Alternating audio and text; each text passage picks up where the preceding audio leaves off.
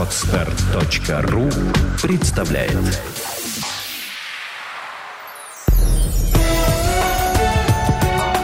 Авторский подкаст «Путевое дело. Жизнь без границ».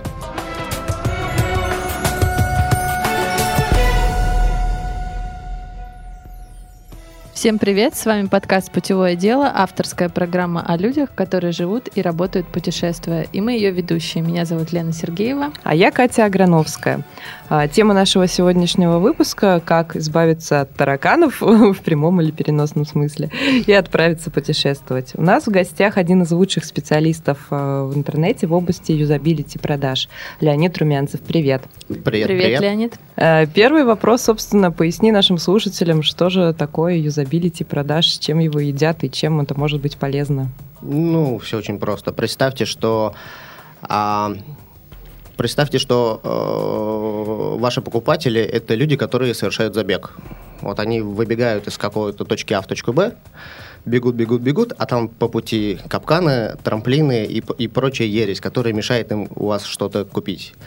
И юзабилити продаж – это, собственно, удобство, удобство процесса покупки, когда вам перезванивают вовремя, когда вам э, доставляют вовремя, когда для вас правильные цены, когда вам дают правильные скидки, когда вам не перезванивают в час ночи и спрашивают, там, может быть, там, вам в 5 утра привезти и так далее.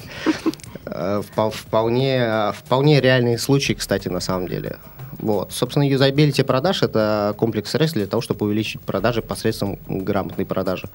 Угу. Ты занимаешься консультированием компаний, э, объясняя им, как правильно это сделать. Как правильно донести товар до их покупателя, правильно? Все ну верно? да, у меня есть волшебный молоточек, я им стучу по нужным менеджерам, и они начинают продавать.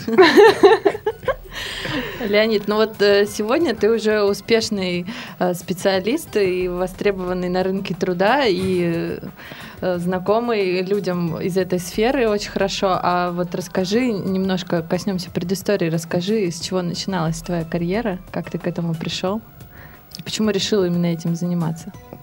Я родился в Питере, но поскольку у меня отец был космонавт, программист, нас отправили под Москву жить, а под э, военный городок. Там был военный городок, который находился под звездным городком. Такой городок программистов. И в каждой квартире был компьютер. Это был либо PC там 286, либо был Macintosh самый первый, либо советский. У меня был советский.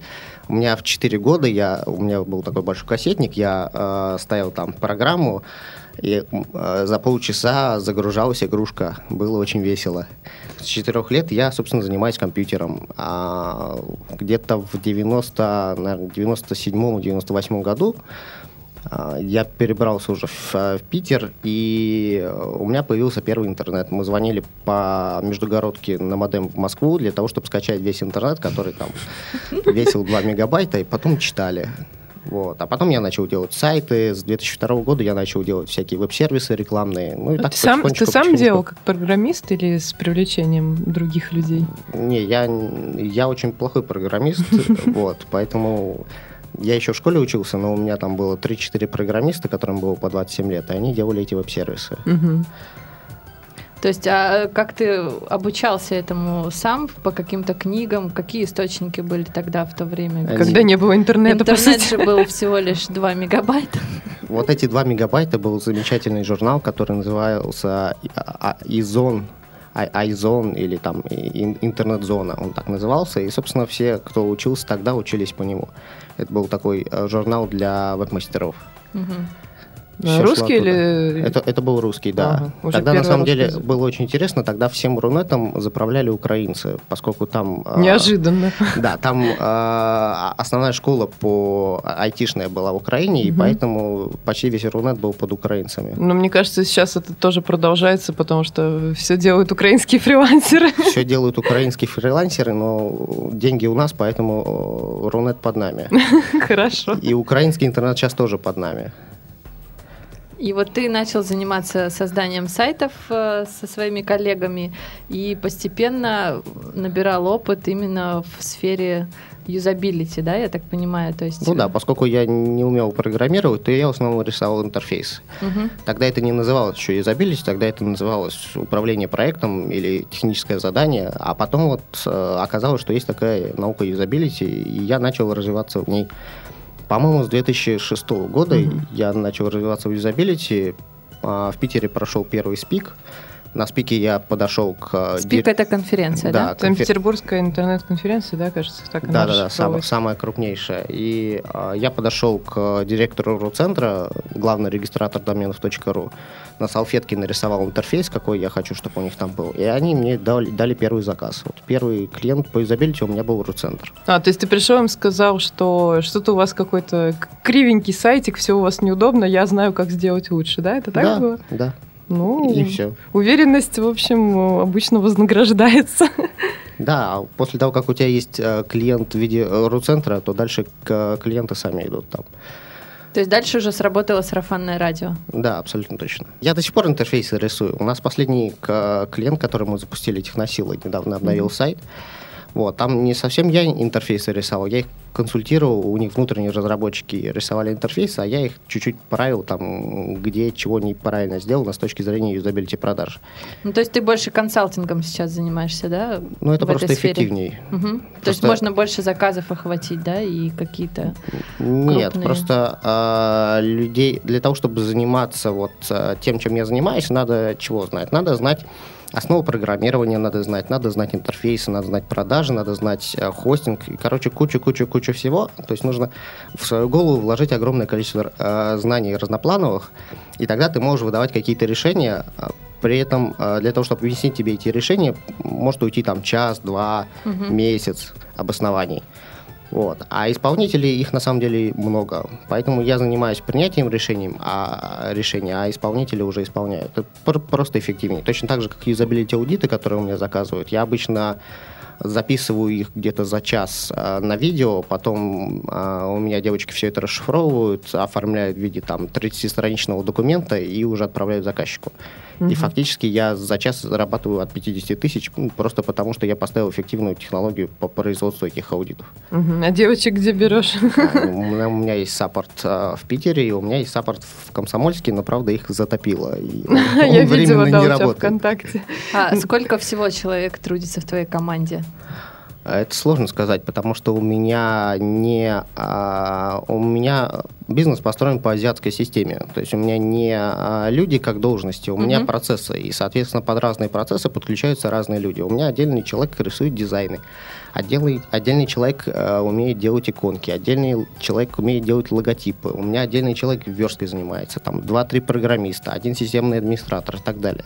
Но я использую их там два-три раза в месяц, и ну как это, В моя зависимости команда. от имеющихся задач, да? Да, они вот именно под задачу. У меня даже вот перед- для того, чтобы оптимизировать сайт, надо сначала собрать семантическое ядро. Там Ну да. 35 тысяч запросов у нас обычное семантическое ядро, так не по 100, как у, у всяких там э, SEO-студий. Вот к этому мы еще вернемся, это очень интересно. Ну, Там, там целая команда работает. Как бы. Это мои люди или не мои люди? ну, наверное, твои, если они работают на тебя, работают эффективно и я, долго уже. я воспринимаю это как процесс. Мгм. То есть я людей как, э, как людей не воспринимаю. Точно так же я и не воспринимаю себя как человека, когда он ко мне делают заказ. Если человек а, делает заказ, то ему надо выполнить какую-то функцию. Там, сделать аудит, ну, ему нужны конкретные рекомендации, что на сайте исправить для того, чтобы повысить там, продажи там, в 50 на 50%. Вот это понятно. А там ну, как, как, как работают обычно там программисты, дизайнеры, какие-нибудь э, студии, где приходит заказчик, и вот менеджеры начинают там э, проявлять свое творчество за счет заказчика. Нафиг, ты, нафиг ему нужно твое творчество? Ты выполни свою функцию и отвали. Ну, по сути, да, так и есть. А вот эти люди, которые работают с тобой, участвуют в процессах, они в одном городе сосредоточены или по всей стране? То есть они- ты удаленную работу и с ними А, практикуешь? Они раскиданы по всему миру. У меня есть дизайнеры в Латвии, верстальщик у меня после там трех месяцев со мной плюнул там на всю свою работу, уехал в Таиланд. Вот. Я, я даже уже, заб- э, э, уже даже не отслеживаю, откуда они находятся. И в некоторых случаях я даже не знаю, потому что я работаю с э, руководителями направления. а Они уже сами кадры да, себе подбирают. распределяют. А вот насколько сложно вообще организовать работу удаленную между ну, таким достаточно большим количеством людей? Э, в чем там особенности и что бы ты мог посоветовать в И этом как их плане? контролировать и добиваться от них результатов. Очень сложно найти хороших людей. Вот, а, Ну, это, да, Это это, да. всегда проблема номер один. Но Соответственно, вот проводишь нашел... 40 собеседований Мгм. и находишь одного человека. И платишь ему больше, чем э, он требует, и больше, чем, в принципе, платят на рынке. И все. И он твой уже пожизненно. Да, а ты дальше, ты просто, у тебя дальше есть инструкция, и у тебя есть параметры, по которым ты принимаешь заказ, те или иные. И вот, собственно, именно так ты и контролируешь. У те- У тебя есть эталон и есть результат. Ты просто смотришь, там, эталон соответствует результату или нет. Есть вещи, в которых я не разбираюсь, например, верстка. А, Мне обычно дают результат выше, чем я требую. Ну, соответственно, и человек получает больше, чем в среднем по рынку. Мгм. То есть ты щедро относишься к, к вознаграждению Конечно. людей, которые работают в команде. Это очень круто, потому что в России пока вот это вот понимание того, что люди работают с тобой за общее дело какое-то, оно мало где присутствует, во всяком случае, в каких-то крупных компаниях. У Ну- меня нет пони- понятия, что э, они делают со мной общее дело. Я просто не считаю их деньги. Я, ну, я не считаю их деньги, я считаю свои деньги. Я на них зарабатываю больше, чем на них трачу. Просто, ну, у меня есть И любимая... поэтому это выгодно. Да, у меня есть любимый анекдот, я всем о нем рассказываю. Значит, сидит мужик, пьет. Вот, жена его бросила, работы нет, все плохо. К нему... И вдруг в бар заходит одноклассник. Говорит, ты что там? А ну вот, видишь, как все плохо.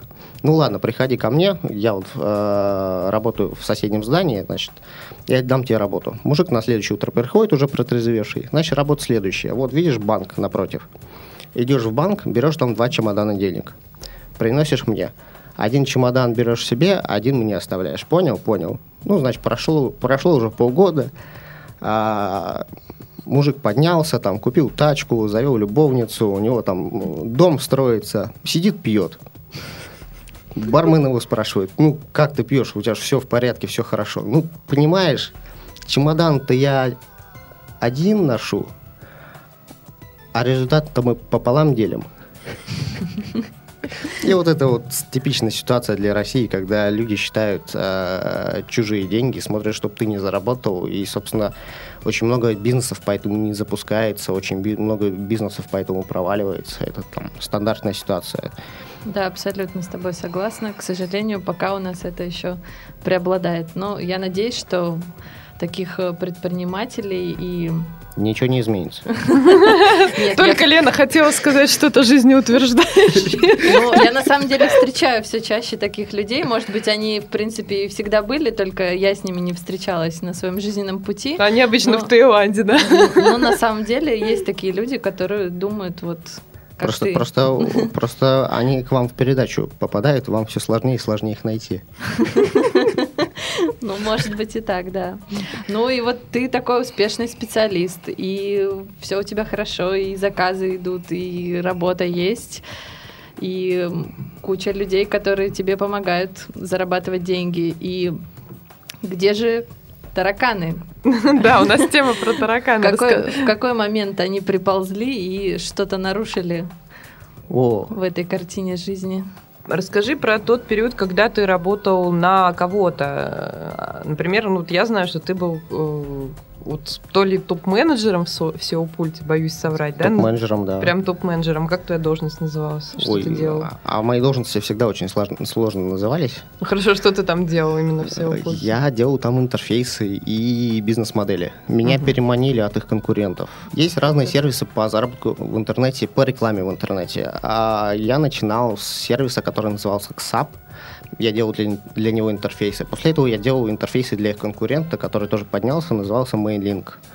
А сейчас они под а, брендом Кувалда а, запустили новый проект. На рынке там несколько систем. Когда одна из них меня нанимала, она всегда выбивалась вперед. Потом меня перекупали, и новая система выбивалась вперед. И так бесконечно. Да, сначала был XAP, потом MainLink, потом а, меня пригласили в Тулу. Там был проект, который назывался Реактор. Я приехал, посмотрел. Там, значит, сидело э, много программистов, было там 2-3 клиента действующих, и они работали уже 2 года, то есть в убыток. И мы все лишнее выкинули, сделали а, сервис, который сейчас называется «Руки». Сервис для автоматического продвижения сайтов.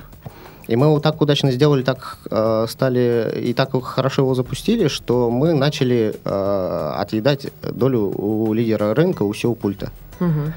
Вот. А, ну и закончилось все тем, что SEO пульт просто в три раза переплатил и меня перекупил. Потрясающе. Сколько ты там проработал? А мы его запустили за полгода. Пол- Где-то месяца за два мы вышли на самоокупаемость, при том, что там офис 40 программистов. И вот он до сих пор растет вверх, но, правда, он уже не так а, быстро растет, как при мне.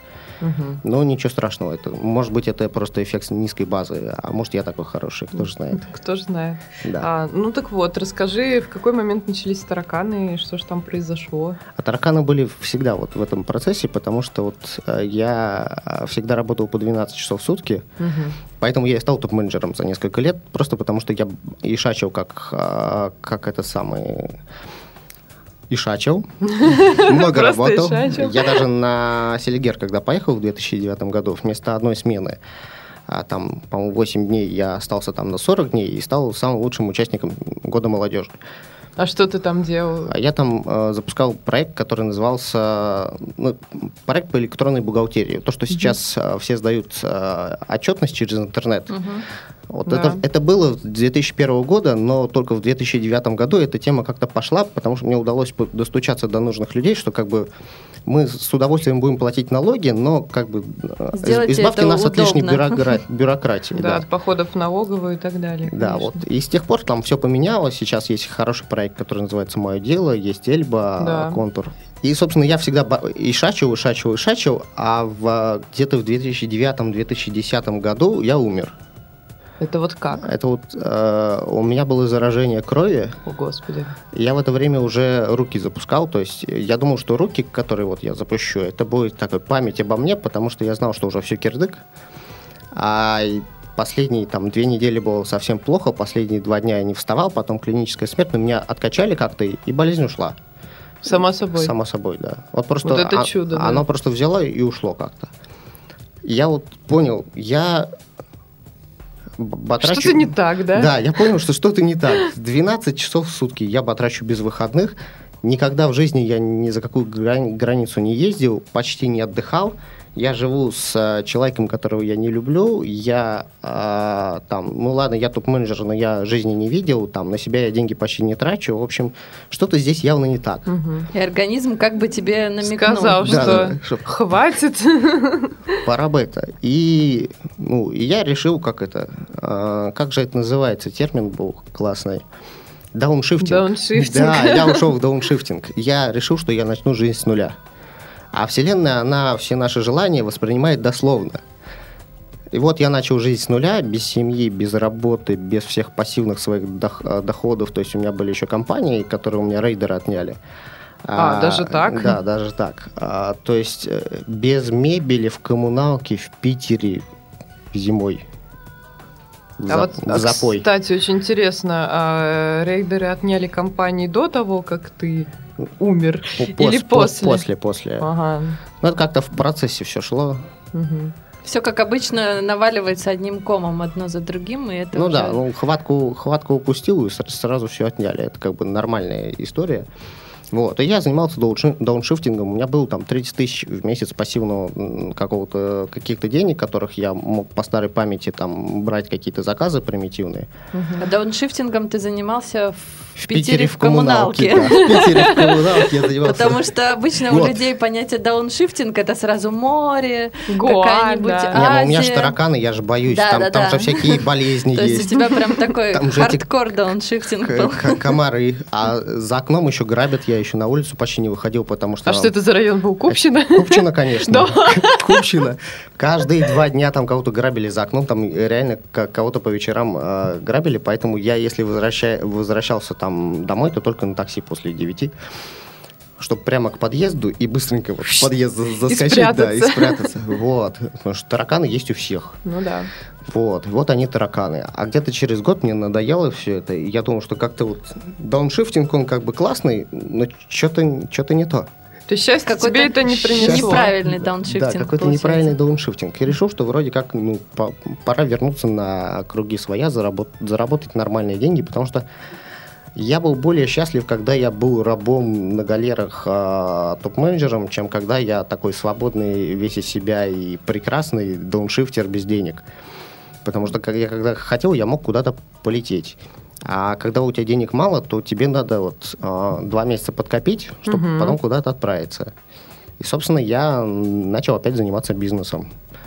Начал заниматься бизнесом я с того, что поехал в Москву и снял там квартиру в Балашихе. Это за час э, езды до Москвы за 45 тысяч трешку. Правда, без мебели, холодную и вот и зябкую там. И на матрасе мы там спали. Вот. И, и я начал там э, выявлять там всех сво- своих знакомых, с кем я до этого работал, чтобы мы как бы начали этот бизнес опять. А никого в России нету. Все уже в тепле. А все уже в тепле, да. И я вот смотрю, я плачу 45 тысяч в месяц за квартиру, там еще там что-то в районе тр- тридцатки уходит на еду и так далее, пока запасы есть. В России никого нет. А вот отель в Бангкоке в центре с бассейном, с завтраком, 45 тысяч в месяц с уборкой. Плюс 35. Через два дня мы были в Бангкоке. При этом до этого я за границей не был ни разу. Э, Долго решались или просто вот так, а поехали, поехали, пошли быстро купили билеты и в тот же день Ну, там... когда смотришь на улицу, там стройка идет, там собаки бегают э, в, в этой балашихе и холодно, и смотришь на вот этот на отель, то Понимаешь, что тебе нечего терять. да, Какая разница, более что тут, да, да, что тем, тут. тем более денег не было, потому что э, я поехал в Азию жить, потому что не хватало денег. На Москву. На Москву, да. Не- ну, просто не было денег жить в России, поэтому, чтобы сэкономить, я у- уехал в а, Таиланд. Мы там чуть-чуть пожили в этом отеле, потом а, полетели на Самуи. За 12 тысяч в месяц я снял отличный домик с бассейном. Там, ну, еще тысяч девять мы тратили на еду. 21 тысяча в месяц. Я вот за 20 тысяч только квартиру здесь снимаю без коммуналки в Питере сейчас. Ну, Дорого жить в России. У меня просто не Ужасно было- не- дорого. не было столько денег, поэтому я уехал. И вот ты приехал э, в Таиланд, и как ты там начал поднимать свой бизнес? Не, я, ну, я же работаю в интернете, поэтому Мгм. бизнес я поднимаю в интернете в процессе. Другое дело, что в Таиланде было всегда а, где-то не работает интернет. Вот, кстати, в- ну, ни разу не сталкивалась с тем, что там интернет не Ну, работает. там есть Это ра- в каких городах он не Ра- ра- работает? разные гостиницы. Ну, там, А. например, дождь пошел, интернета нет. А, там может электричество отрубиться. Да, электричества нет в, Мгм. в- а, в- на Самуи. Ну, у нас был район рядом с аэропортом, поэтому Мгм. у нас э, с этим проблем не было. А, ну, разный часовой пояс скорее в плюс дает, потому что когда Мгм. ты там в 12 просыпаешься, люди только на работу доходят. Ну да, Вот. есть такое дело. Я думаю, что про бизнес это как-то отдельно от Таиланда. Они, эти процессы, они идут всегда параллельно. Ну, то есть ты все равно начал общаться с людьми, с которыми ты до этого работал? Да. И продолжил работать удаленно И- и- фактически. да, я просто перестал отказываться от заказов. Много. А, то есть тебя, до тебя люди пытались достучаться, они все равно пытались тебя как-то нанять там. Да, а, абсолютно точно. А ты всем говорил, не-не-не-не-не. Не, я хочу». дауншифтер, я теперь свободный человек, я не хочу ни на кого работать, у меня вот есть пассивный доход и все. Я буду жить на свои, а, как там у Киосаки, активы. Кстати, вот все неудачники читали Киосаки, он меня тоже... Я си- не читала. Может быть, у меня еще есть шанс. Он, он меня тоже сильно подвел, потому что я вот как раз вот перед смертью тоже прочитал Киосаки. Даже вот я, мне сложно вспомнить, потому что все так уже размыто. Там книжка про то, что э, можно работать на дядю и зарабатывать деньги, а можно Мгм. не заниматься активами, не работать на дядю и зарабатывать деньги. Ну да. Вот э, слово не работать на дядю все, кто читает Киосаки, воспринимают почему-то как слово не работать. Да. И вот здесь вот самый косяк, потому что, а, ладно, не работать ты начал, а дохода пассивного при этом не появилось. Нет, есть, ну да. как, в принципе, если там у тебя есть квартира, можно сдать и жить на ренту, да? Я Но поп- это не, у- не у всех они есть, допустим. Я попробовал, у меня было 30 тысяч в месяц. Хрень полная. Не хватало? Нет. Ну, представь, вот э, что такое топ-менеджер? Это вот когда квартира оплачивается тебе компанией, у тебя там еще какая-то доля в компании. Ну, вот я долю не получил, потому что я не, не доработал там. Вот. А, И у тебя 200 тысяч рублей на мелкие расходы в месяц. Ну да. И после этого 30 тысяч. А после этого 30 тысяч, да. И воспринимается очень тяжело. То есть это, это тяжелая жизнь на 30 тысяч в месяц. Я не знаю, как так можно жить. Ну да. Ужасно. Вернемся к Киосаки и неудачникам.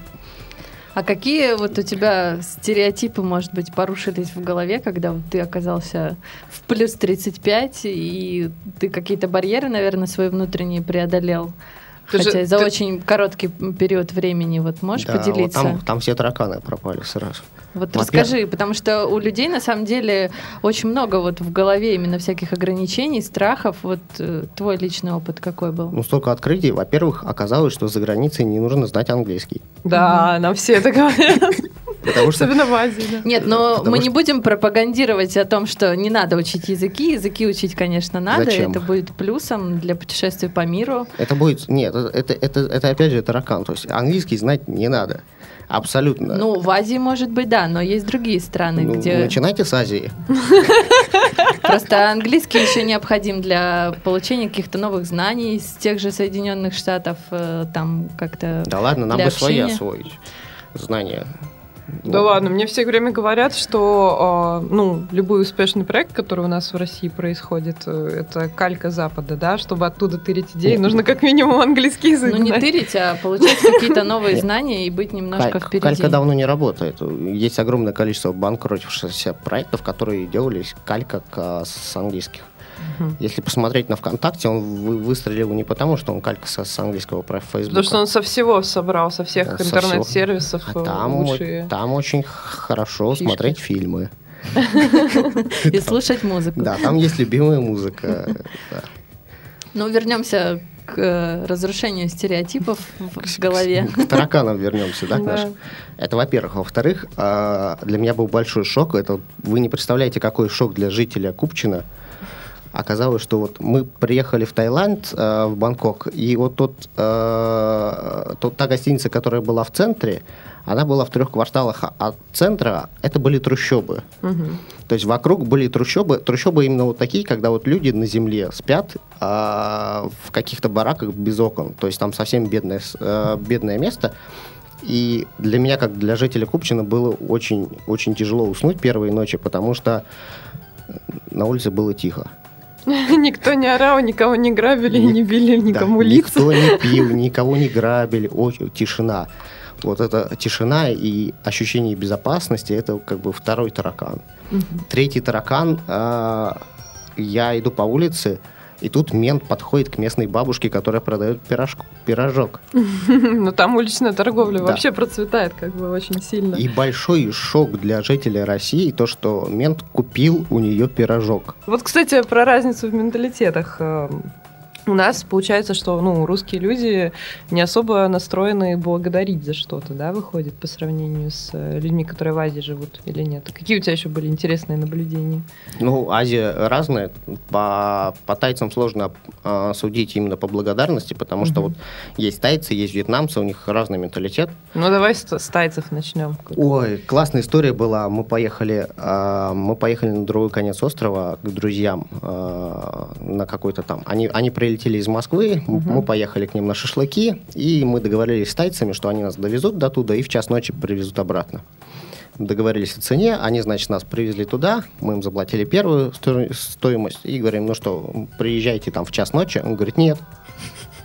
Подождите, мы же с вами договаривались? Да. Ну, А так вы приедете? Нет. А почему? Потому что я буду спать. Лог- Логично. И он, он в, этот, в этот момент у него вообще ничего не щелкает. То есть он, он абсолютно считает, что вот так и надо, потому что тайцы, они живут только настоящим. Я от них этим, этому на самом деле нахватался. Мне вот э, сложно сейчас вам рассказывать о том, что у меня было, потому что я очень смутно помню, что у меня там было и в какой период, в какой последовательности. То есть Когда- ты вот жил и жил, да? Вот не, я сейчас живу. То есть Мгм. сейчас я в компании с двумя прекрасными девушками рассказываю, э, рассказываю про, про, там, про тараканов, про путешествия, по заработок, да. А там че- через э, два дня я буду в Москве вести какую-то э, ка- какую, секцию на конференции по заработку в интернете, там, по лидам, да. И ну, это будет завтра, я сейчас об этом не думаю. Я даже не знаю, что я там буду говорить. Я даже не знаю, какие там будут гости. Я об этом узнаю на месте. И когда мы с вами готовились, то видели, что вы мне вопросы не присылали, я тоже Да. не, не знаю, Мы что тоже, вы на будете самом меня деле, спрашивать. любим экспромтом. Да, вот. Живая беседа, Тайцы лучше. живут настоящим. Почему? Потому что вот э, в, в России у нас есть зима, у нас есть весна, и надо вот заранее подготовиться, чтобы зимой не сдохнуть от голода.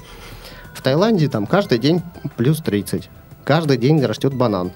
Каждый день растет кокос. И ничего не меняется. По По- сути, они не парятся о том, где взять еду, правильно? Они не парятся о том, как взять еду, это во-первых. Во-вторых, у них нет смены, а, смены сезонов. Это очень важный момент. Поэтому они живут настоящим. Потому что у них каждый предыдущий день похож на следующий. Поэтому у них нет никакой предпосылки жить в будущем или в прошлом, как а, ну, один из тараканов у европейцев, они Мгм. живут либо прошлым, вот я там в 84 году, я там был чемпионом по двору, вот и человек вспоминает всю жизнь, как он был чемпионом по двору. Или главный таракан там для всех российских менеджеров, вот, когда-нибудь Я, я, буду... я накоплю денег, и тогда я открою свой бизнес, и тогда... А вот в Таиланде такого нет. Там, когда человек хочет открыть бизнес, он берет там картонку, на ней рисует цену и встает на улицу и Торгуют пирожками своими. Да, Не, торгует. не откладывает это на завтра. Да, у него это сразу происходит. делать. На самом деле это очень круто, и это, мне кажется, большое такое умение или искусство жить настоящим, потому что у нас это, ну, я не знаю, я У вот нас сама, вообще это не распространено. сама этому учусь, но у меня пока не всегда получается, но мне кажется, что у азиатов можно этому поучиться, потому что Можно просто перенять, да. да, потому что именно жить э, моментом, наслаждаться жизнью вот именно в сейчас. Это самое крутое, но и это чертовски сложно. мне- Это мне чертовски кажется. сложно. А скажи, а как это может э, соотноситься с э, всякими вещами, которые ну, учат там, не знаю, нас учат тайм-менеджменту, нас учат там, а, ну кто, э, кто хочет стать успешным, кто хочет там, допустим, делать свой бизнес, и кто читал вечно всякие книжки типа Киосаки там и прочих товарищей, они почему-то думают, что нужно там ставить цели себе там на год, на 5, на 10 лет. Как э, подобные вещи могут соотноситься с умением жить настоящим? Что ты об этом думаешь? Цели надо ставить на год, надо их записать, они отложатся у вас на подсознании и будут вылетать периодически. Я точно так же написал цели на год. А, то есть ты, несмотря на то, что ты живешь сегодняшним днем, у тебя есть какая-то там стратегия, что ты хочешь дальше Не, у меня делать? стратегии нет, у меня Нет. просто они записаны. У Мгм. меня, например, у меня было записано, что я хочу искупаться в Марина Байсанс. Это, там, а, это бассейн, который находится на крыше. В Сингапуре, там, да. с 135 этажа, там потрясающий вид. И просто когда мы летели в Сингапур, Мгм. оказалось, что в отеле, вот в этом Марина Байсанс, там вместо там, 30 тысяч в день, там был номер за 15 тысяч в день. Мгм. И вот мы его просто взяли. И все. И исполнилась мечта. Ты просто не заметил. Я об Там, этом не кстати, помню. нет очереди на номера там, ну, насколько заранее нужно То есть можно приехать и прямо Там- так вп- вписаться. Там три высотных здания таких огромных, но это комплекс, он в четыре раза больше, чем Измайлова в Москве. То есть там бесконечное число номеров, а, огромное количество лифтов, вот три, три здания, которые отведены только под... Ну, там один, по-моему, под, под офис, а два здания под, э, под, Отель. под, под отели. И, кроме того, там цена очень высокая, поэтому там очереди особо не, не выходит. Потому что штуку баксов э, за ночь платить не все могут. Ну да. А без штуки баксов за ночь тебя наверх в бассейн не пустят. Там есть экскурсии, но там, без, там отдельная рекреация, там без бассейна. Понятно. то- Умеют есть, они на этом деньги Но зарабатывать. впечатление стоит того, да? Да. Ну, надо галочку поставить. Ага. Соответственно, ты просто записываешь какие-то свои цели и потихоньку их выполняешь, но далеко не планируешь. Или как? Я вообще их не планирую. То есть вообще Не, не- у меня Ну, бывает, Просто как- же- это не цель, это желание, да? Бывает, когда накопится а, куча всяких не дел, а обещаний. Знаете, Мгм. когда вот здесь пообещали с кем-то встретиться, там пообещали что-то сделать, здесь пообещали. Тогда... Знаю. на- тогда а, на помощь приходит тайм-менеджмент, который называется getting things done, то есть а, приводить дела в порядок. М. Ну, просто записываешь все это, систематизируешь и выполняешь. Собственно, ты вот этот балласт скинул с себя там за Мгм. месяц, и все. У меня там было с- незаконченное, синдром незаконченной задачи самое тяжелое, которое Да. на тебя давит. Вот я «Войну и мир» перечитал. Совесть твоя теперь чиста. Я перечитал вообще всю мировую классику в плане вот самые великие книги, там а, Макиавелли, там Государь и так далее. Это произошло как раз в тот момент, когда ты отправился путешествовать? Ну, Или это еще происходило, когда ты работал тут по 12 часов в сутки? Это когда я уже отправился путешествовать. Потому что я знаю, что на меня давит. А вот сейчас я должен написать 4 курса одновременно, и все это на меня давит, тоже сейчас возьму, открою, распишу все это по пунктам, и, и будут курсы. Ну так, дела потихонечку и делаются. Да, надо просто все это раскидывать. Мгм. А сколько по времени вы в итоге прожили в Таиланде? Ну, где-то сейчас мы с декабря до мая. И вы в этот момент еще успевали путешествовать по Азии, да? Да, по в другим Таиланде, странам? в Таиланде виза дается на месяц. Ну, Там Мгм. можно брать на три месяца, но мы, поскольку мы были через два дня после покупки билетов да, в Таиланде, то мы визу оформить не успели. В, в Таиланде каждый месяц надо выезжать и Мгм. э, за бугор. То есть Ну, так выезжаешь, называемый визаран. Да, выезжаешь, заезжаешь обратно. И, соответственно, поэтому мы путешествовали э, каждый месяц. Мы делали отпуск либо в, там, в, э, в Сингапуре, в Малайзии, в, э, во Вьетнаме, в, э, в Гонконге, еще где-то мы были, я не помню. Вот разница тогда в менталитетах тайцев и вьетнамцев. Расскажи что-нибудь про вьетнамцев. У нас еще не было гостей, которые там были. Или как-то акцент на этом делали. Вьетнам очень интересная страна. Это страна гаражей. Дело в том, что во Вьетнаме а, э, такая национальная особенность, они продают э, место под дом в виде не квадратных метров, а погонных. То есть есть дорога, и вдоль дороги погонные метры продают квартиры. Ну, продают, пр- продают землю. А в глубину она может быть сколько угодно. А, а денег у них нету. Поэтому, собственно, у них здание, там 3, погонных метра, это максимум, что э, это минимальное количество, которое они могут купить. И длинный-длинная такая сосиска получается. Вот, такой гараж одноэтажный. Они двухэтажные строить не могут, у них денег нет. Мгм. Поэтому у них такая длинная-длинная сосиска. И вот мы ехали с Хашимина до Муйне, где а, мы, мы приехали в гости к... а, кому же мы приехали? Там был тренинг... Ой, позор. У меня очень плохая память на имена, поэтому у меня периодически... Ну ладно. Сейчас, сейчас, сейчас. Партизанский марти- маркетинг, это у нас... Ой, много Игорь кто этим... Ман? Нет. Нет? Герман это маркетинг, а есть партизанский маркетинг Левитас. А, вот, да. Вот, мы приехали, мы прилетели в гости к Левитасу. Ого. Вот. а, И, соответственно, пока мы ехали там с, с аэропорта до Муйне, э, мы ехали 8 часов, 6 из них были вот эти вот бесконечные гаражи. То есть это э, страна, в которой вот она одноэтажная вся, в виде длинных-длинных сосисок, поэтому там вот 6 часов едешь, и они не заканчиваются. Причем ехали мы на приличной скорости. И вот э, там где-то 15 миллионов человек вот в, в, этой, в этом мега-городе живет. И все они ездят на э, байках. На байках они едут сначала в город утром, а потом из города. Такая бесконечная, как, как море. И мы единственные там на машине, потому что машину они купить себе не могут позволить. И мы там на лимузине через вот это вот море на Муйне. И а, вьетнамцы есть двух видов, неправильно будет сказано, двух типов. А, одни учили английский э, от туристов, а другие в школе. Мгм. А вот те, которые учили английский от туристов, они великолепно говорят на английском языке, но не понимают значения этих слов. То есть им говоришь, ну, томата там, без помидор принеси мне салат. Они говорят, окей, окей, и приносят тебе с помидорами.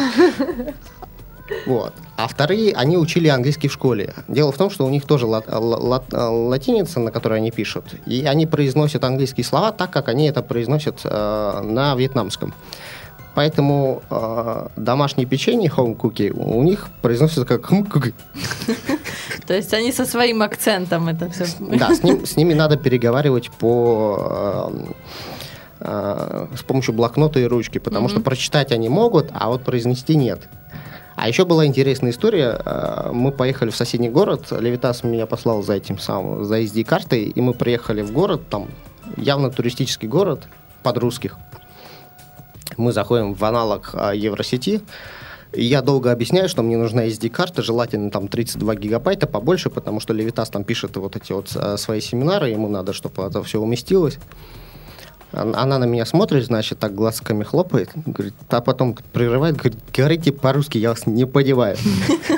В некоторых районах э, Вьетнама все учат русский.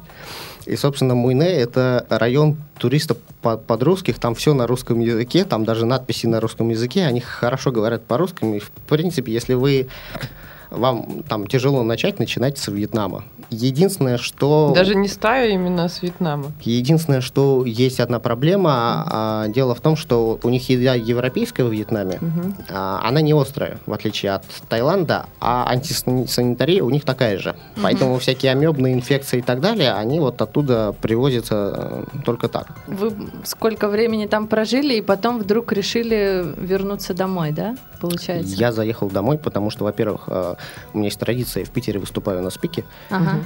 а, каждый год.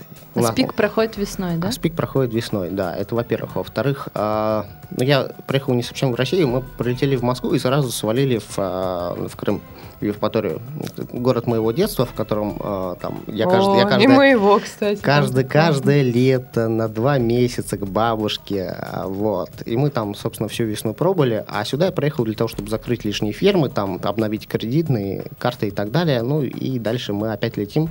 26 я отправляюсь на Кипр. Вот, 26 сентября. да. И уже все. А потом дальше еще Ты туда на зимовку уезжаешь? Я, или да, я туда на, зи- на зимовку. Ну, мы, скорее всего, возьмем с собой стартап. Мы вкладываемся деньгами в один из стартапов Яндекса. Интересно. Вот. У них там была летняя стартап-школа. А, да-да-да, Вот. У них там 12 стартапов. Один из них мы э, вкладываемся. Сейчас ведем переговоры. Если они нормально закончатся, то мы, собственно, берем всю команду, везем ее в, э, на Кипр и... И начинаете работать в прекрасных условиях. Ну, как прекрасно. И там купаться нельзя, там плюс 17. Ну, Это же не минус 33 Да. Москва. Ну да, это не минус 33. Собственно, я, с- как и, и мой знакомый владелец Aviasales, Константин вот. Калинов? Да, Калинов, да. Мы как бы. Я тоже к этому проекту чуть-чуть руку приложил. Да вы что? Ой. Да. Я делал первые интерфейсы для них. Вот. И я климатический мигрант. То есть мне тут уже в сентябре мне холодно, я тут замерзаю. Пока к вам ехал, я весь Замерз. Уже не хватает оранжевых футболок. Вот, кстати, расскажи эту историю. Я видела видео твое со спика, где ты говорил про то, что у тебя всего лишь две оранжевые футболки. Э, Это правда так, что ты живешь без вещей и стараешься к ним не привязываться? Ну да, я вот как у меня исполнилась мечта начать жизнь с нуля. Я же оказался без всего, без мебели, без еды, без ну с едой еда, еду я более-менее достал, а вот э, старые вещи я выкинул. Ну да, у меня нет вещей. У меня есть ноутбук, у меня есть рюкзак, который, правда, уже пора менять который разъехался, но мне жалко его менять, да, и, и, все, у меня две футболки, штаны. А почему оранжевый цвет? Твой любимый или он как-то это с чем-то связано? Ну, Сегодня, кстати, Леонид у нас тоже сидит в оранжевой я всегда, толстовке. всегда Это в оранжевом. Наши слушатели не видят, но мы им поясняем, что человек такой солнечный на фоне серых стен студии. Ну, я жил, я жил в Купчино, поэтому надо было одеваться как-то поагрессивней. А одна из хороших агрессивных окрасок это когда у тебя оранжевый, оранжевый внутри и черный снаружи. Знаете, такие нацисты в них ходят, еще какие-то там всякие гопники, вот а, как это пилот называется, да, вот я в таком вот я ходил. не знаю, честно А говоря. потом, о, потом у меня жизнь в депрессухе закончилась, я просто исключил черный цвет и остался в оранжевом. У меня вот аналогичная история была, когда я долго была в депрессии, тоже у меня черный гардероб весь был. А потом внезапно у меня стали все цветные вещи, и теперь проблема, когда нужно что-то черное, у меня просто нет черных вещей. Но это вот как раз в тот момент, когда я начала много путешествовать. Да. Путешествие способствует. Тяжелее всего было краскам подруге, потому что у меня подруга, она вот модница, у нее всегда куча вещей с собой было, там два чемодана. Вот. В Азии это не пригодилось. Вот, и так тяжело было ее собирать, когда вот я, я ей специально купил книгу, есть хорошая книга Тима Форриса а, «Как работать 4 часа в неделю». Мгм. Тима Ферриса, по-моему, и Форриса. Фер- вроде ферри. Феррис, Феррис, Феррис, да. Вот. И очень тяжело в два этапа. Вот сначала мы от чемодана избавились, потом рюкзак уменьшили, но вот все-таки у нее есть там одно платье с собой. Вот. То есть она тоже придерживается. Да, да, да. Но мы с ней сторговались, традиции. что вот она там раз в месяц покупает себе новое платье, старое выкидывает. Вот только так. Мне кажется, девушкам это очень тяжело. Да, это вот ей, ей очень тяжело, но она как-то справляется. Это компромисс или она поверила в то, что это действительно полезно Ну, жить потом, без потом, потом ей, потом она привыкла. Но сначала, конечно, тяжело. Я Особенно просто- она, она сейчас в Питер приехала, заехала к родителям, взяла все платья, и говорит, сегодня я в этом пойду, завтра я в этом пойду. Оторвусь хоть. Да, да, да, да, Никуда не едем, еще три платья осталось, да? Да. да, да, да. Я просто помню, тоже путешествовала раньше с огромным чемоданом, примерно с меня размером. Там было все на всякий случай, куча платьев, туфли э, всевозможные. Потом я просто несколько раз потаскала это все на себе и поняла, что часть вещей мне абсолютно не нужна, нужно только такое самое необходимое. И теперь я тоже езжу в путешествие с небольшим рюкзачком или саквояжиком.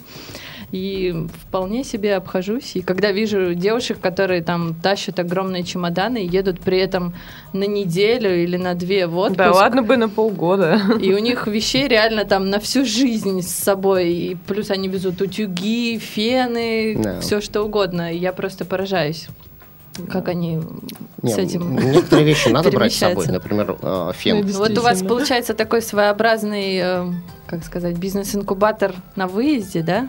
Э, Будет с командой стартапа. Вот Или ты как- просто им будешь помогать? Ну, они и- просто в Москве сейчас торчат по разным квартирам, а для того, чтобы запускать такой стартап, нужно их объединить. да, да? нужно их объединить. А А, как в вот Москве вообще это дорого, поэтому мы просто их туда А, везем. в другой стране, ну это по сути офис какой-то, да, вы будете там В делать? стартапе все просто. Ты берешь, э, снимаешь ну, четырехкомнатную квартиру, мы там снимаем Мгм. за 350 евро в месяц Мгм. Мгм. Э, с бассейном. Бассейн ключевой. Ты- Да-да-да. выяснили, что ты любишь бассейны. Да, я люблю бассейны. Вот. Я их просто там сажаю, и все. И они, и они э. Они там и живут, и работают, как рабы на галерах. все правильно, да. И отбираешь паспорта. Нет, ну я им выдаю паспорт, если они плохо работают, и валят обратно А, только в таком случае можно тоже хороший стимул, домой. да.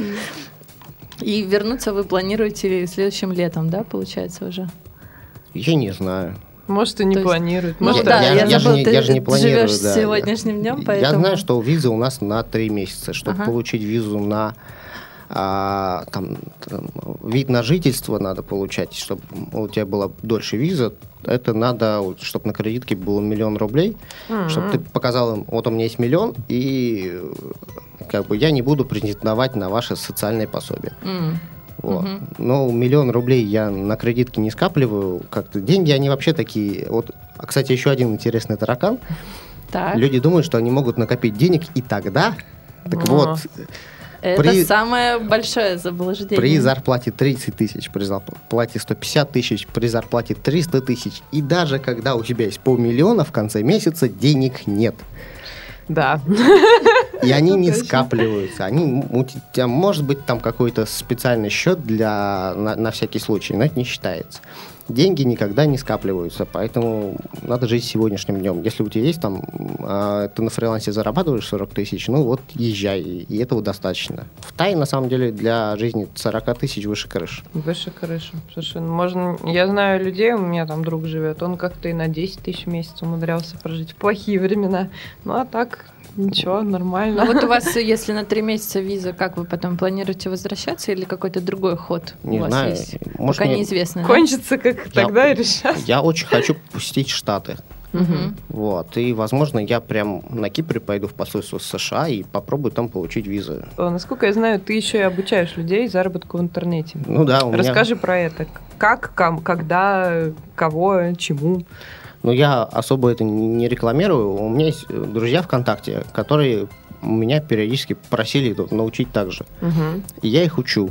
А, Но мне делать это лень, потому что вот я их учу... Я сначала их учил бесплатно. Ну, бесплатно... Даже они-? Бесплатно это не работает. Они, не, они ничего не делают вообще. Да-да-да, Потом это я учил их дешево. пройденный этап.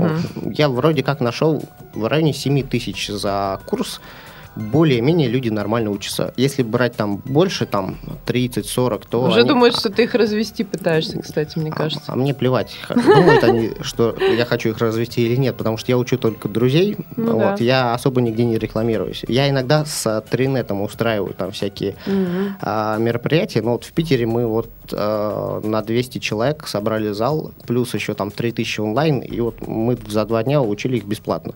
Мгм.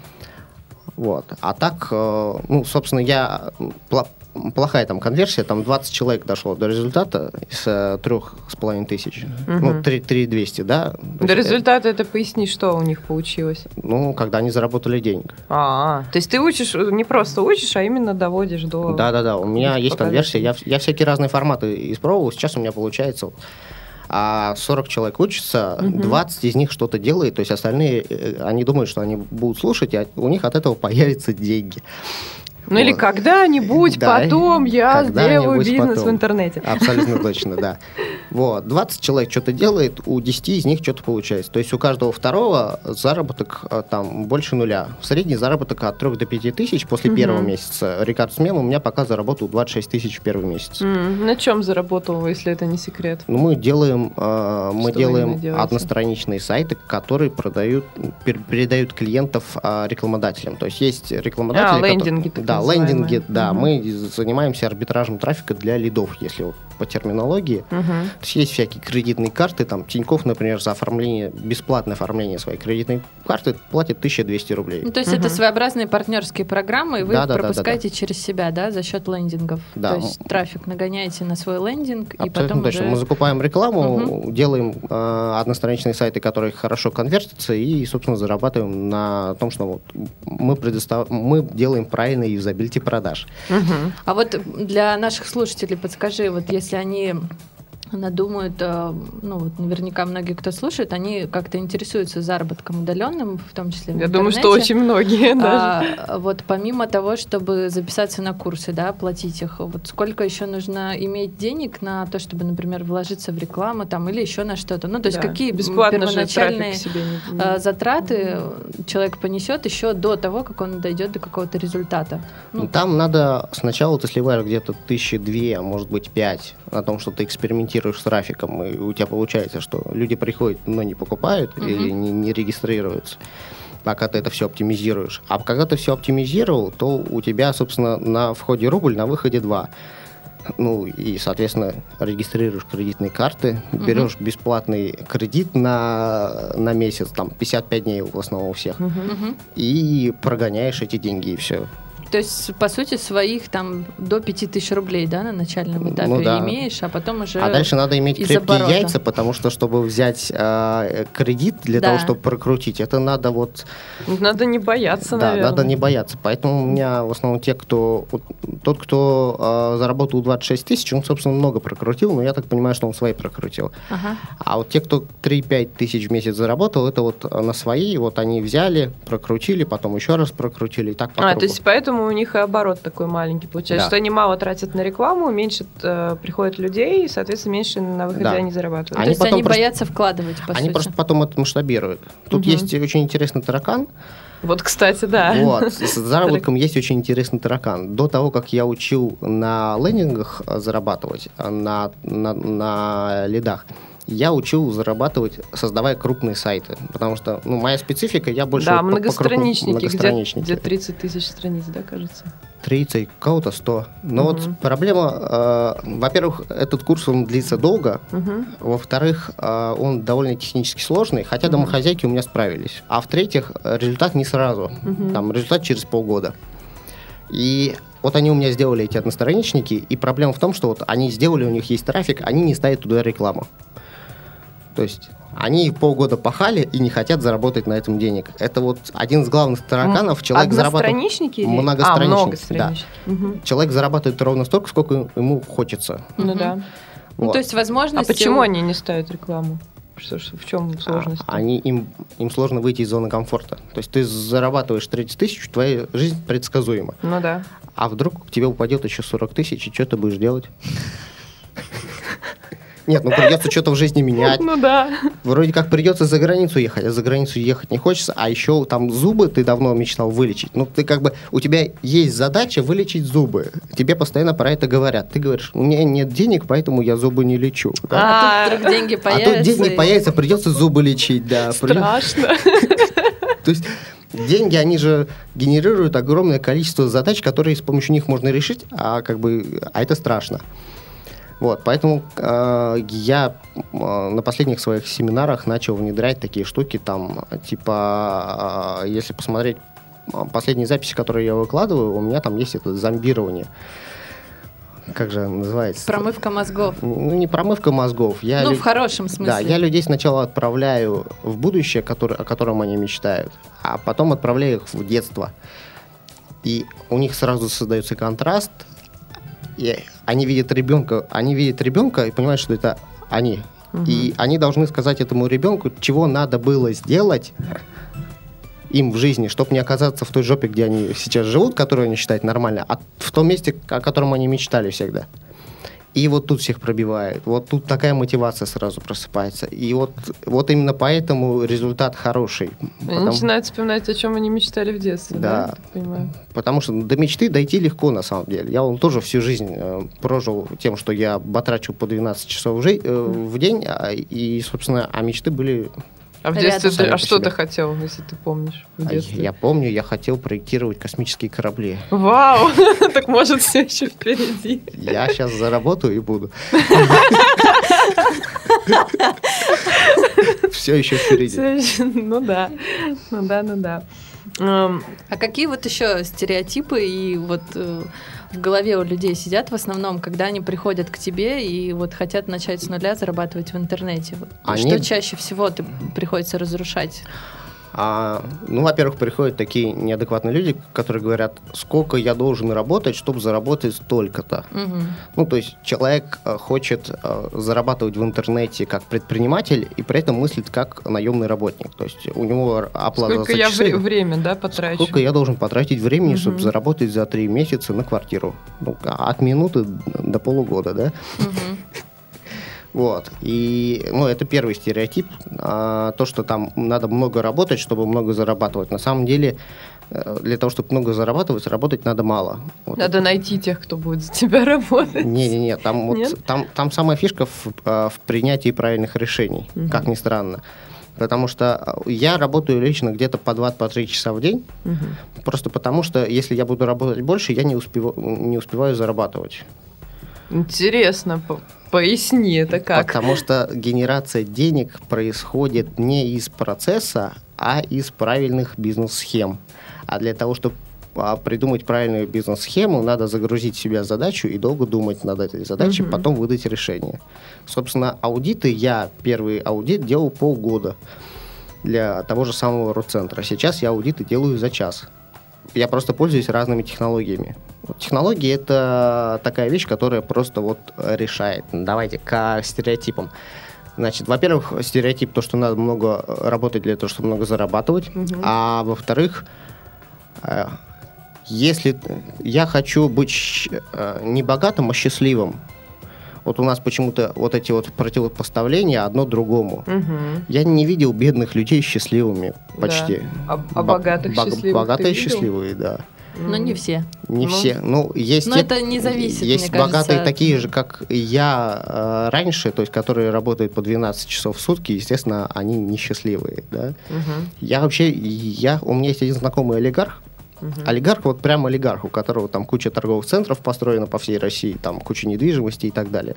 Я никогда не видел э, э, человека счастливее его. Да. То есть он прям сияет. Да, он прям сияет.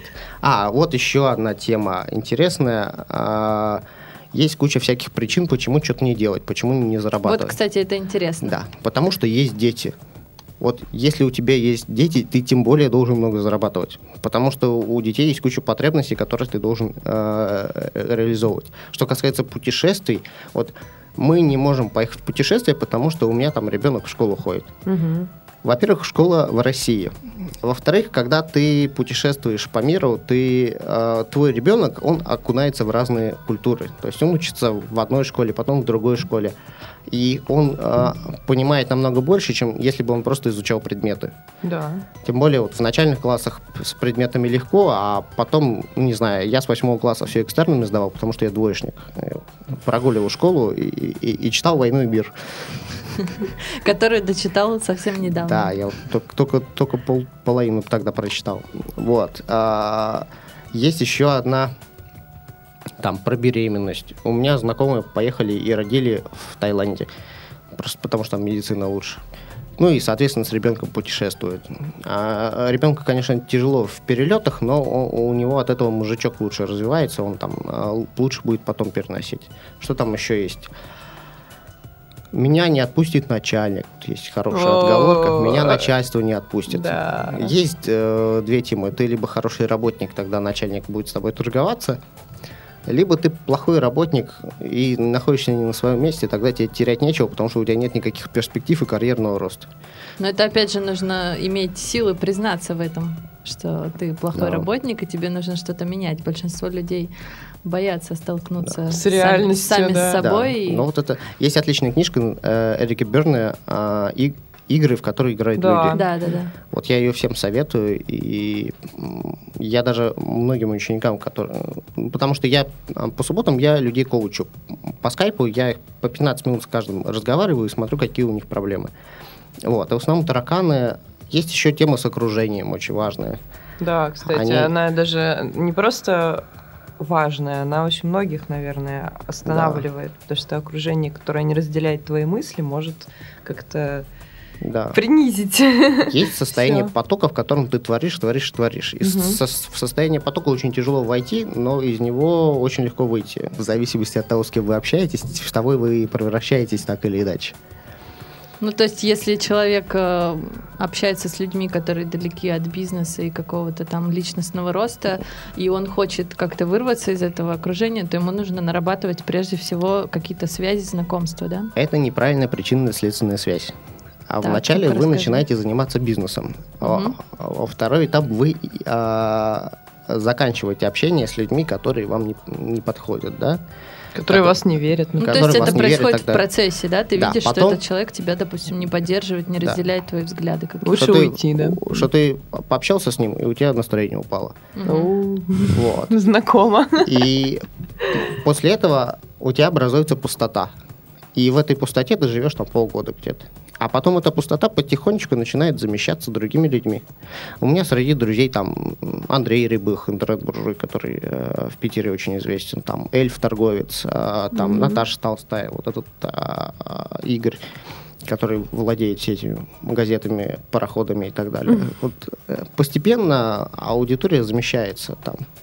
На тех, кто разделяет твои интересы, так или иначе. Да. Они не сразу становятся твоими друзьями, и многие из них не станут твоими друзьями, просто будут в ранге знакомых, но а, на все нужно время. А вот, кстати, такой вопрос еще. Вот эти люди, которые тебя окружают, они а, должны быть э, выше уровнем по развитию или там по бизнесу, чтобы ты, Более успешными, чтобы ты ты, до да. них э, ну, пытался дотянуться, да, то есть это как своеобразная планка, да, к которой ты хотел бы прийти.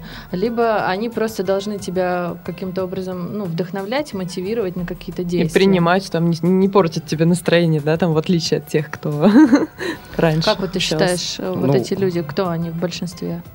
Ну, у меня есть пара учителей. У меня вот э, к Наташе Толстой я в гости хожу, она мне голову лечит. Вот. Я вообще считаю, что психолог и парикмахер это вот э, примерно одно, Самые и, то, близкие одно люди. и то же. Вот, да, к сожалению, это э, мысль, которая еще до русских людей плохо доходит. У нас, э, во-первых, ну, хороших психологов просто мало, объективно Да. мало. А, Очень много там шарлатанов, к сожалению. А во-вторых, русские люди считают, что я там пойду кому-то что-то рассказывать, да ни за что. Возвращаясь к вопросу об окружении и вот уровню развития этих людей, их проектов и бизнесов. У меня есть два наставника. Один наставник это Наташа Толстая, который Мгм. мне по жизни в личных делах помогает. Второй наставник Андрей Рябых, который вот, к которому я прихожу там, я вот сейчас возьму циф- цифры с воздуха, потому что мне нельзя полиция. Я вот не хочу, не хочу, чтобы про меня говорили там миллионеры или нищеброд или так далее. Мгм. Вот я не хочу этих ярлыков, поэтому вот я да- даю цифры абсолютно спонтанные. Я к нему прихожу, он говорит, ну, какая цель была? 300 тысяч. Сколько заработал? 290. Неудачник. То есть вот так, да, это Да, происходит. всегда должен, ну, если хочешь стать э, там миллионером, возьми в наставники миллионера. А как ты его убедил тебе помогать? Или вы давно знакомы? Мы вообще? давно знакомы, просто вот э, я давно выступаю, и я очень хорошо выступаю, потому что я начал выступать еще когда в политику пошел 18 лет, и меня сразу на сцену стали, стали вп- впихивать, хотя я всегда стеснялся выступать, но оказалось, что у меня хорошо получается. Вот. А он хорошо занимается бизнесом, соответственно, я ему помогаю во всяких вот в таких делах, там а, то, что он сейчас по регионам ездит, выступает, я ему там э, всякие фишки рассказываю, а он мне помогает э, больше денег заработать. У нас э, взаимный коучинг. Мгм. То есть фа- фактически, если а, вы хотите какого-то человека привлечь э, к себе в качестве помощника, предложите ему тоже какую-то помощь, э, свое какое-то профессиональное Надо быть мастерство, полезным, да. Вот, а, Ну, мне кажется, это первоначально должно быть. Ты должен быть полезным человеку, и тогда он с радостью будет Абсолютно точно. помогать Вот, тебе. э, У меня по жизни было вообще много наставников. э, А, кстати, как ты воспринимаешь критику или когда люди отказываются, допустим, с тобой сотрудничать? Спокойно уже или... А я со, со мной никто не отказывается сотрудничать. Это, это как бывает? Что такое отказ? Я же занимаюсь юзабилити продаж. Я делаю продукты идеальные под продажу. То есть юзабилити продаж, когда ты делаешь идеальный продукт. И, ну, Кто отказаться... от может- этого откажется? Да, кто Только откажется? дураки. Тот- Только тот, кто враг своему бизнесу. А если, наверное. если у тебя нет правильного продукта, если у тебя нет правильного предложения, ну, так э, и можно даже не пытаться. Ты можешь рассказать э, какой-то пример э, из своей жизни, какой-то один день, как он у тебя проходит? Э, Что ты там успеваешь сделать за этот день? Ну, как ты... Дни у меня разные, но Ну, Я- один какой-то. хорошо. Э, Я встаю в 4 утра, А Мгм. ложишься во сколько? в 8 или в 10. Ага. Так. Вот это у меня стандартный день. Я встаю в 4 утра. утра. Где-то часам к 10 я сделал уже всю работу. Ну, то есть я уже позавтракал, то есть у меня весь день свободен. Дальше я либо какие-то семинары слушаю, либо я чего-то изобретаю по, по своему бизнесу, либо я там, либо вот я на всякие встречи езжу там, когда куда приглашают. Ну вот, Как сегодня к нам. да, как сегодня к вам. А А, в 4 утра вообще научиться вставать тяжело? Ты всегда так делал? То есть ты, по Нет, сути, я, жаворонок? я, я, я, нет, я сова. Вот, Сова? поделись Вот. секретом. Я вообще глубокая сова, и мне очень сложно вставать по Я утрам. тут решил записать один семинар, а, как, как научиться, как, как, как восстановить график. Так. Потрясающий Мне сейчас это очень актуально. Вот, а, значит, есть три, три этапа. А, В первый этап он будет самый сложный, и в этот момент надо отказаться от любой работы, вообще от любой.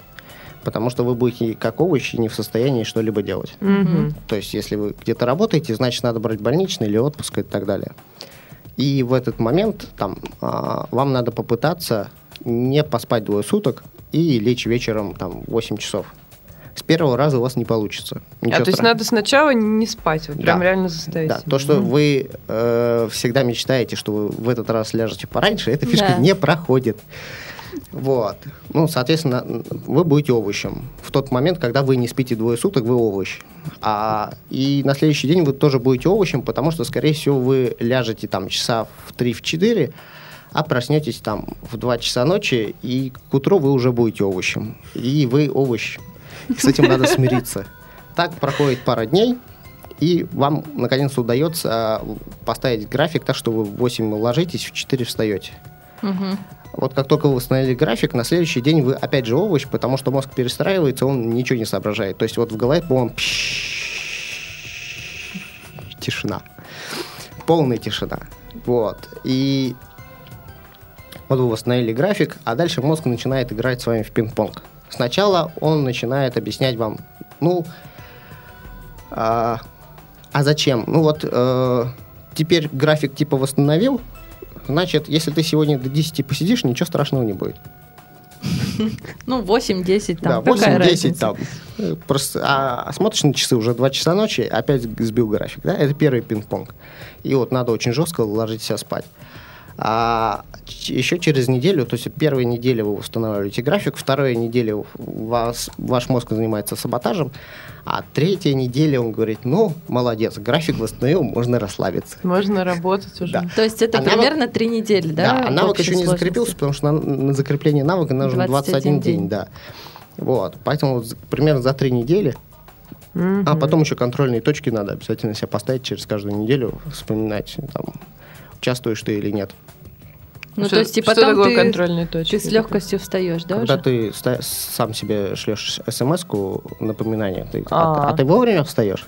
А, Да. И потом ты уже без проблем встаешь в 4 утра Да, и бодренько. так. бодренький. Бодренько, быстро все делаешь, а утро самое лучшее время для, Да. для работы. Слушай, Главное его не пропустить. Вот в чем самая большая проблема. Большинство стараются его дождаться. Независимо от часового пояса у тебя получается вставать в 4 утра? Ну, в вот Тай- в Питере и в Тае там... В Таиланде по-другому. В Таиланде тяжело вставать ночью, потому что там ночь это ночь. Ну да. Вот. И в Таиланде я обычно в 6 встаю Мгм. с рассветом. Вот Ну сначала, да. сначала я встаю, потом рассвет и птички. Как раз э, выходишь на улицу, садишься в беседку там. И Да. тут сначала одна птичка заиграет, потом вторая птичка заиграет. И вот через 5 минут уже светло. Вот, вот там рассвет где-то 5 минут на самой.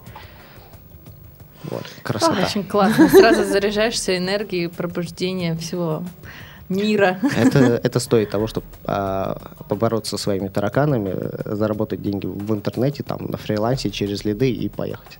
А вот э, в завершении уже нашей программы дай каких-нибудь три таких важных самых совета для тех, кто хочет начать зарабатывать в интернете и совмещать это с активными путешествиями по миру. Первое, начинайте сразу и ни в коем случае там не берите отпуск, не, а, не увольняйтесь с работы. Спе- с- Сначала может не получиться. Сначала эксперименты. То есть, То есть а, надо начи- дать себе время на это. начинать параллельно с работой Мгм. обязательно. Там, по два часа в день после работы. Ну, помучаешься немножко, потому что эти два часа в день ты вроде как жил как раз, потому что там 10 часов на работу и два часа вечером пожить. Под Мгм. пиво попить, с детьми поиграть и так далее. Ну, И телек и посмотреть. телек посмотреть, да, фильм какой-нибудь ВКонтакте скачать. Вот, это первый, а, первый совет. Второй совет, не бойтесь ошибок. Это вот очень важный момент, потому что люди там, я даже по курсам, по курсам постоянно смотрю, я ему говорю, вот сейчас вы будете там налаживать конверсию, поэтому вы сольете 5000. Вы сольете 5000, чтобы потом заработать много, потому что вам надо отладить э, конверсию. Не все сливают, некоторые при этом зарабатывают, но больше людей просто не сливают деньги. И они ждут, когда вот будет гарантированный результат. Гар- гарантий в интернете нет вообще. То есть оно там, там нет таких вот э, гарантий нет, поэтому не бойтесь экспериментировать. Это второй совет. Ну и третий совет это надо делать. Не откладывай. И надо- делать прямо сейчас. Да, да, надо вот э, надо сделать это сейчас. А вот у меня еще небольшой вопрос к, ко второму твоему совету. А, вот э, среди предпринимателей, бизнесменов очень часто они рассказывают о том, что э, не каждый проект в их жизни был успешным, и в среднем, если вывести такую какую-то цифру, то это получается где-то четвертый, каждый четвертый проект у них выстреливает, приносит им какие-то деньги, то есть до этого получается, три было совсем там провальных или ну, на что они потратили время. Вот ты по своему опыту и по опыту своих учеников, что можешь сказать по этому поводу? Ну, тут опыт даже не учеников, а опыт, ну, потому что с э, заработком в интернете на лидах там все намного проще. Там, Мгм. Там То есть там есть технология, да? Да, там, там есть технологии, тебе все подсказывают, и ты, Мгм. ты вот идешь по технологии, и дальше тебе надо просто научиться это продавать. Это не вопрос того, удачный у тебя проект или неудачный, там, там, там меньше рисков. Что именно продавать, извини, я тебя Да. перебью? Рекламу на своих одностраничниках? Да, Мгм. Ну, то есть это, по сути, не бизнес, а именно вид заработка. да, это вид заработка. А я могу сказать, вот э, в Петербурге есть отличная школа Графен и э, Да, зон- я зона там действия. недавно проходила курс Да, вот я периодически туда хожу, консультирую стартаперов. У Мгм. стартаперов есть э, совершенно очевидные ошибки, которые, из-за которых первые четыре проекта, собственно, и проваливаются. Первый, первая главная их ошибка им абсолютно накласть на клиента. Да, это Вот есть такое. у них есть какая-то замечательная идея с их точки зрения, и они вот всем пытаются втюхать эту идею и обижаются, когда клиентам эта идея не, не нужна. Вот. Если бы они сосредоточились на клиентах и на решении их проблем, то все было бы по-другому. Вторая ошибка при старте бизнеса – это открытие офиса. Мгм. У меня очень, Секретаря. у меня па- пара бизнесов тоже обанкротилась э, в тот момент, когда я открыл офис. Вот все было хорошо, потом я открыл офис. То есть именно начал бизнес с открытия офиса, когда Да. у тебя не было ни клиентов, ничего, но Да, да, главное да. офис открыть. Да. Уже Главное- на тебя вешается аренда и Гла- зарплата сотрудников. Или продукт сделать, например, там, вложиться в программистов и написать какой-то стартап. Мгм. перед тем, как у тебя есть клиенты. А, ну и третья ошибка совершенно стандартная. Есть отличная стратегия по Джеффри Муру. У меня, кстати, есть видео в интернете. Я как раз в зоне действия читал, вот там так и называется стратегия по Джеффри Муру. Ролик посмотрите. Есть потрясающая стратегия по Джеффри Муру. Меня с ней познакомил Александр Дублин, который консультант у Тинькова, Евросети, там САПа и всех остальных. Вот если до этого у меня там проект мог выстрелить, мог не выстрелить, то после него у меня все проекты выстреливают, потому что есть абсолютно четкая маркетинговая стратегия, а, которая называется преодоление пропасти, которая позволяет сделать любой проект э, Успешным. успешным, да. Мгм. Там вообще без вариантов. Если посмотреть все крупнейшие проекты, которые запускались, там а, Facebook, ВКонтакте, Одноклассники, а, там Подстер, все. Все сделано по этой стратегии. Там самая фишка в том, что надо вовремя перестраивать маркетинговую модель, там надо а, перенацеливаться. Если сначала ты берешь э, технарей так называемых, то есть людей, которые готовы взять твой продукт сырым, каким угодно, им просто интересен сам продукт, и ты на нем тестируешь, там, что правильно, что неправильно и так далее. Потом ты берешь провидцев, которые платят тебе первые деньги, и ты под них подстраиваешься. То есть тебе говорят, вот мне твой продукт нужен такой же, только зеленый, или такой же, только там большие шарики. А, а, и они дают тебе первые деньги, вот именно в этот момент стар- стартап перестает быть дохлым. То есть он уже сам себя окупает. Ну а третья, третий этап это уже выход на рынок. И люди просто проскакивают первые два этапа, сразу пытаются выйти на рынок, М. поэтому размазываются и все Мгм. тяжело. А, В общем, дорогие слушатели, мы находимся под э, колоссальным впечатлением от общения с нашим гостем. У меня сегодня, наверное, очень много стереотипов разрушилось. И надеюсь, что много тараканов в голове умерло. Спасибо ему большое. Вот. Я- Леонид, мы благодарим тебя, что ты пришел, и сегодня целый большой сундук всяких полезностей и выдал нам. э, интересных э, фактов и знаний для наших слушателей принес с собой. Вот, мы благодарим тебя, и наши слушатели, я думаю, тоже будут благодарны. Спасибо, что пришел, нашел время, добрался до нас. Всегда, пожалуйста, зовите еще. Да, позовем. До Спасибо. встречи, до новых подкастов. Пока-пока. Пока-пока. Сделано на podster.ru Скачать другие выпуски подкаста вы можете на podster.ru